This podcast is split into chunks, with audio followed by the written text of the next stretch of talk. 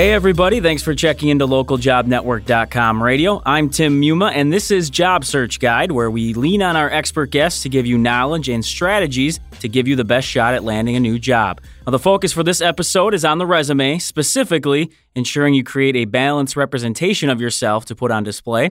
Now, to give us some insight into this faction of your job search, we have Jessica Holbrook Hernandez joining us from Florida. Jessica is the founder and CEO of Great Resumes Fast, so clearly the right person to speak with on this subject. How are you doing today, Jessica?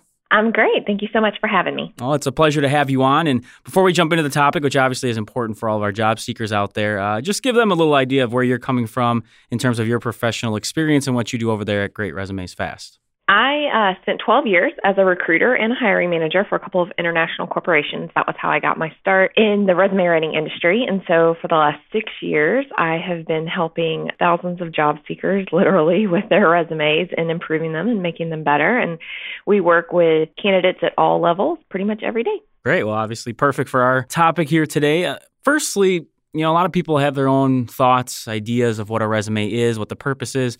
How do you describe the ultimate purpose of the resume? To get you an interview. I mean, that's really the ultimate goal of your resume. Right. Now, I've seen numerous articles recently that say, you know, the resume is outdated, it's it's losing its importance, it's limited in value. Uh, what would be your response to comments like those? Well, I think today, um, because we live in such a fast paced and ever changing society, there's always going to be someone who says that the resume is, you know, out of date or limited in value, for example. But the truth is, recruiters, headhunters, and companies are still using the resume as the primary means of talent acquisition and evaluation. Hmm. It really helps them to ensure fairness and keeps them out of legal trouble for discrimination because it puts everybody on the same playing field. So I think we could speculate all day, you know, whether there's still value in it or whether it's outdated, but the fact of the matter is companies are still using it and will be for the foreseeable future. Right. And I think that's an important point you bring up is that if that's what the employer is looking to get from you, it's important obviously to follow those directions and and stick within those guidelines. Well, let's get to the resume itself then in terms of uh, what we're talking about and we have this idea of a balanced resume, which was a term that I'd seen you use obviously. Um, how would you define that, the idea of a balanced resume? Sure. A balanced resume is basically a truthful resume that doesn't overstate or undersell. It speaks exactly to who you are as a candidate and the value that you offer the company that you want to work for.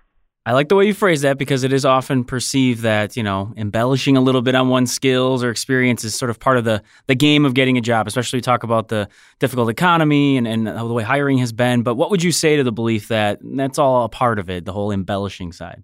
I would say, unfortunately, most job seekers don't know how to effectively market themselves. Okay. And so they tend to go one extreme or the other. Sure. They either embellish their resume or they undersell themselves. And I think the origin of that belief probably comes from people who really are uncomfortable talking about themselves and their successes because they feel like they're bragging or they're being boastful. Mm-hmm. Being able to communicate those accomplishments and those successes is a critical part of an effective resume, one that will actually get you interviews. So, um, I know people want to say that it's part of the game and that you have to do it, but I think it just comes from people's uncomfortableness as a whole of writing about themselves.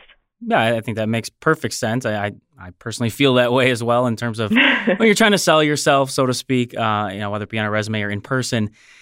It seems like with numbers, and not necessarily something you can look up, but that's an area with numbers where you can kind of have these white lies. And um, you know, an example I think I had given you was the idea of saying expressing on there, well, I, I manage nearly 20 people when you know the exact number was 14 or 15, something like that. Uh, what, I guess, what, what would you say is the harm or danger in doing something like that, where it might not be that easy to really find out what the true number was? Sure. Well, I think some people the biggest issue they run into is that they forget. Hmm. They really they didn't do a good job of tracking all these accomplishments and successes okay. along the way in their job history and now they're trying to go back and remember and recollect exactly how many people it was and they don't some people when it comes to not being exactly truthful, it's just because they don't remember exactly. But if you remember the exact number, you need to make sure that you put it on there because employers will fact check Right. Almost every single employer is going to call your last employer for a reference, and you never know what that person's going to say. Most of the time nowadays, HR people are trained to only provide your salary range, your job dates, and um, you know whether you were fired or whether you left on good terms. That's right. that's how HR is trained now. But you never know what that person's going to say and they may be very chatty and they may tell them oh you know there were 10 people in the department or there were 15 people in the mm. department that they manage so you always want to be truthful because it will come back to bite you if you're not I guess a great example to give to our listeners there as to why you shouldn't play that game that we're talking about. How about in the interview itself, where maybe the uh, the person interviewing the candidate can discover discrepancies in what you talked about in terms of maybe experience or, or the knowledge you have? How how does that become uncovered in an interview? Sure. Mostly that's going to come out in a behavioral interview or okay. behavioral interview questions. Something like, tell me about a time when you did XYZ. So this is why it's really, really important. And I know this is kind of off the resume topic because we're talking about interviews, but it's really important to prepare before the interview and to already be thinking of types of scenarios and challenges that you faced while you were employed, situations that came up. So it doesn't look like you're not being truthful and it doesn't look like you lack experience. Already think about questions that they may ask you, especially that start off with, tell me about a time when you did blah, blah, blah, right. whatever it is, fill in the blank. You already need to have those answers prepared. So, first of all, you don't look like you lack the experience. And, you know, obviously, so you have something truthful to tell them and you're not caught in any uncomfortable situations. and definitely feel free to, to go into a couple of other realms. You know, as you said, interviewing isn't obviously the resume, but um, as you mentioned there, it's all going to be intertwined. You need to sort of have a plan in mind for everything that you're doing mm-hmm. with the mm-hmm. job search. How about in terms of uh, the different verbiage a job seeker might use? And uh, for example, if I put on there uh, an expert in something or use a use another adjective that's sort of vague but might sound good. I mean, is that lying because it can't be proven? Is it just is it meaningless? Uh, what, what's your take on that? I don't necessarily think it's considered lying to use terms like expert, successful, proven, results, things I don't think, you know, that that is necessarily lying. The problem with using terms like that is that they're very generic and vague. Everyone would like to think that they're successful or able to produce results, mm-hmm. but just by saying you are, that doesn't mean you actually are. Right. And it doesn't prove anything to the employer either. All it does is make you sound like everybody else. So instead, you need to use facts and figures whenever possible. It's really hard to doubt facts and numbers on a resume, and it's much easier to prove those numbers if they call your past employer for a reference check. Right, right. That makes perfect sense. Why does this happen exactly? Why do people feel the need to maybe overstate their skills, their accomplishments, their experience? I mean, are there common reasons why people might take that extra step or think they need to? Yeah, if someone does overstate something on their resume, and I kind of want to emphasize here that most of our clients really undersell themselves versus overstate. Okay. But if someone does overstate, it's probably because they're insecure about their qualifications or whether they're qualified for the job. Hmm.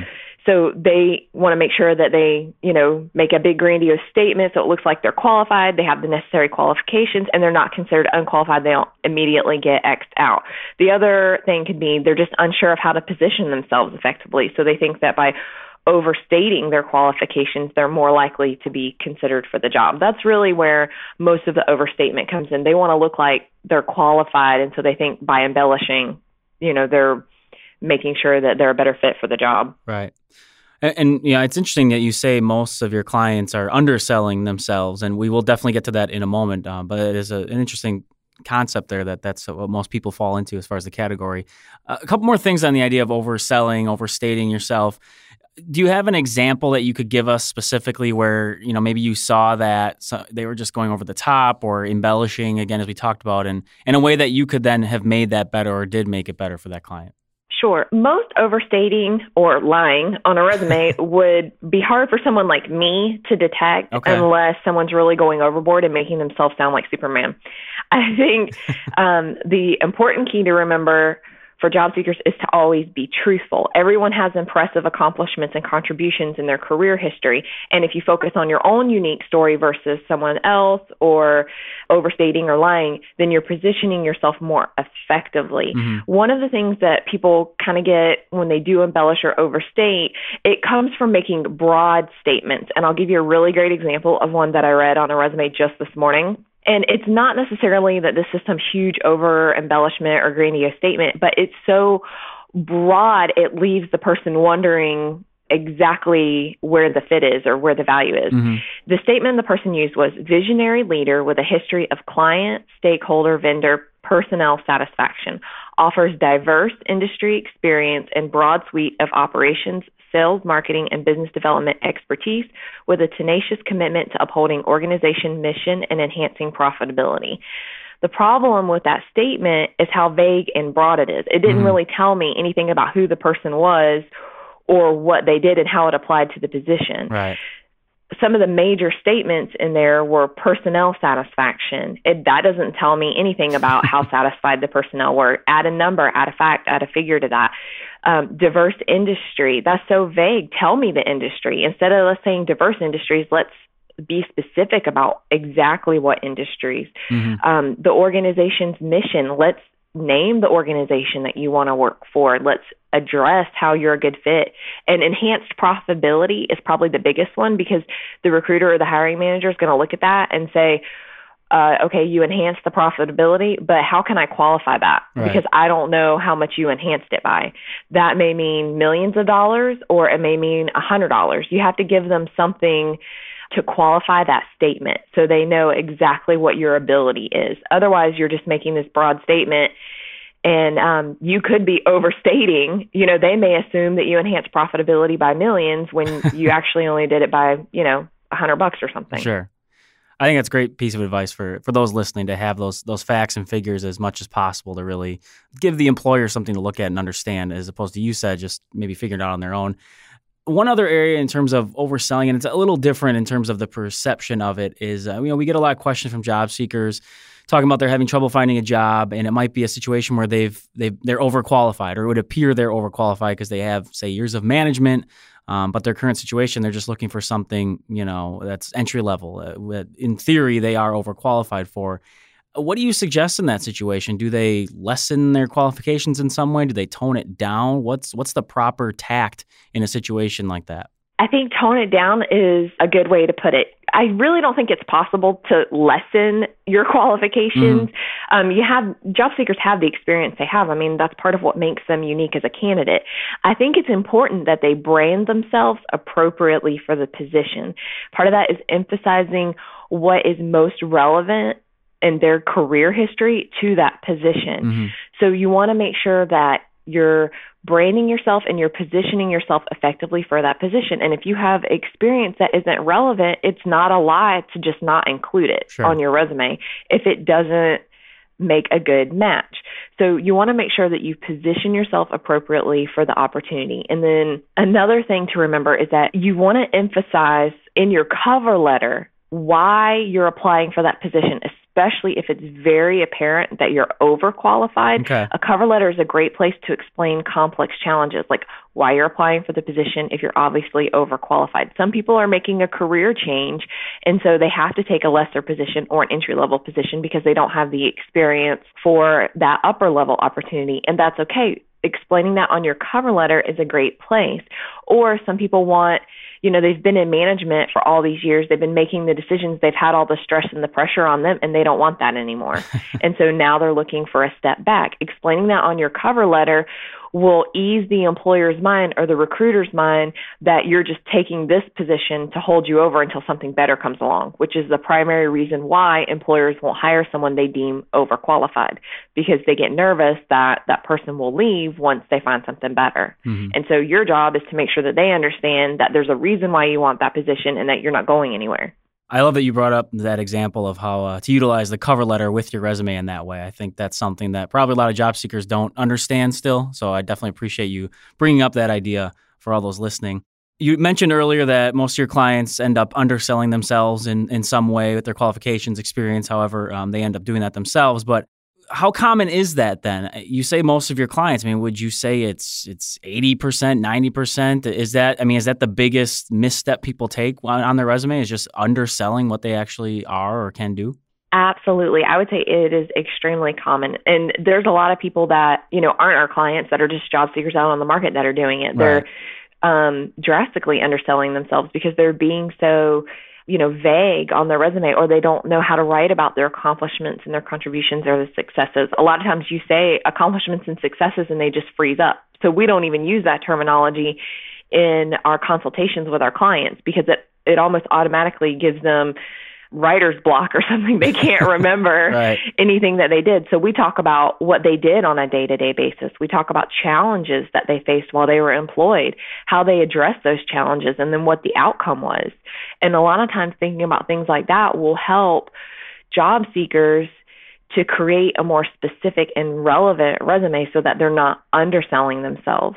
So what I mean, what advice in terms of like specifically is it again focusing on numbers because you they're just talked about what they might do on a typical day and I understand it's probably just to get them talking and, and get an idea of what what they do do and what they've accomplished but uh, for those listening where where do you start with that to just ensure you're not putting yourself at that disadvantage by underselling yourself Sure. I think the first thing you have to do is go through your resume and look at it and if you've heard the statement before, if it's been on someone else's resume or if it could apply to more people than just you, throw it out. Hmm. And then go back and when you see a word or something that could be generic could apply to more people, make it personal to you. Like I was talking about before with the enhanced profitability right. or the diverse industries, being specific about the industries, being specific about how you enhance the profitability, how much adding metrics and numbers and facts and figures whenever possible will help you not to undersell yourself. And then it also brings out your individuality as a candidate and it tells the employer the value that you can offer them you're actually showing them the value, what you can deliver to them as an employee. And then you're not underselling yourself so much.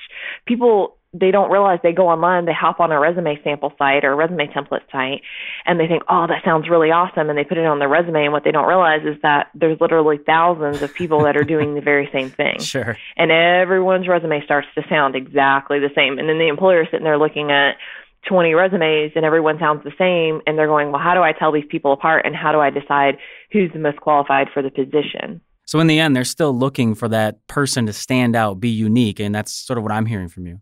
Exactly. And the way you can do that is by speaking to your unique um, accomplishments, your unique career history. One of the great things about you know being human is that you have experiences that no one else has. No one out there who does the same job as you has the exact same set of experiences that you do. They may you know perform the same job every day, but you've done it differently. You've come against different challenges. You've done different things. And so use that to your advantage when writing your resume and be very specific. Mm-hmm as you talked about, people need to be specific to whom they are, but our listeners always like to sort of have an example to grasp onto. Would you be able to, uh, again, give us a situation where maybe a client was underselling something and you're able to bring out that uniqueness, bring out that specific point uh, that they were looking to make? We get this all the time, especially for like project managers and stuff like that. They'll say successfully manages multiple projects. Hmm. And to me, that's just a, a really general statement. Yeah. To be more specific, you could say something like directed the life life cycle of 15 simultaneous projects that resulted in 98% client satisfaction ratings and increased revenue $400,000 in the first quarter of 2013. Hmm. Okay, I'm just putting in random numbers there, sure. but you insert your own numbers. Right. But you're telling them how many projects, you're telling them what the result of those projects were. And if you increased revenue or cut costs, you're telling them by how much and in what time frame those are ways to remember, or those are ways not to undersell yourself. Those are ways to make it more specific to you. Right. No, and it definitely stand. I mean, just in listening to those two, clearly the numbers stand out. And your first statement was kind of, I'm not really sure what you said, to be honest. So, uh, obviously you've given us a ton of information here. I think some great insights and strategies for those listening, and um, we really hope that all, all, of those people that are hearing your suggestions will, will take those to heart. Uh, as we look to wrap up, sort of the final message of what we talked about today, some of the topics. What would you want to express to the job seekers regarding the idea of balancing their resumes? Maybe that final tip, final takeaway, um, just from this discussion today. Sure. It's important to make a connection between your experience and the needs of the company. You want to be relevant, put the most relevant information first on your resume. It goes in the top third of your resume. Save time for the recruiter by not making them go searching for that information that they're going to want, which is the most relevant information to the position. And you're going to use facts and figures like we just talked about earlier. Probably the most important thing is avoiding the familiar. If you've seen it on a resume sample site, read it in someone else's resume, um, or if it could even remotely be applied to someone else or sounds like someone else, don't put it on your resume. It completely waters down your brand and the individuality you have as a candidate. Make sure everything that you're putting on your resume is unique to you. Ask yourself questions like how much, how many, when, during what time frame, to what end. Questions like that will help you be very specific on your resume. That sounds like a perfect place to leave things off today. So, with that, we will close out this edition of Job Search Guide on LJN Radio. We've been speaking with Jessica Holbrook Hernandez, the founder and CEO of Great Resumes Fast. And Jessica has given us some great advice and strategies on when it comes to balancing out that resume. And as she's talked about, giving those unique details to help you stand out. Jessica, thanks a lot for taking some time with us. We do appreciate you giving our listeners some insider tips today. Thank you so much for having me. Of course, we always want to hear from you, the listeners, as well. So please send us an email to ljnradio at localjobnetwork.com if you have any comments or suggestions for any of our podcasts here on LJN Radio. Once again, I'm your host, Tim Muma. We'll talk to you later.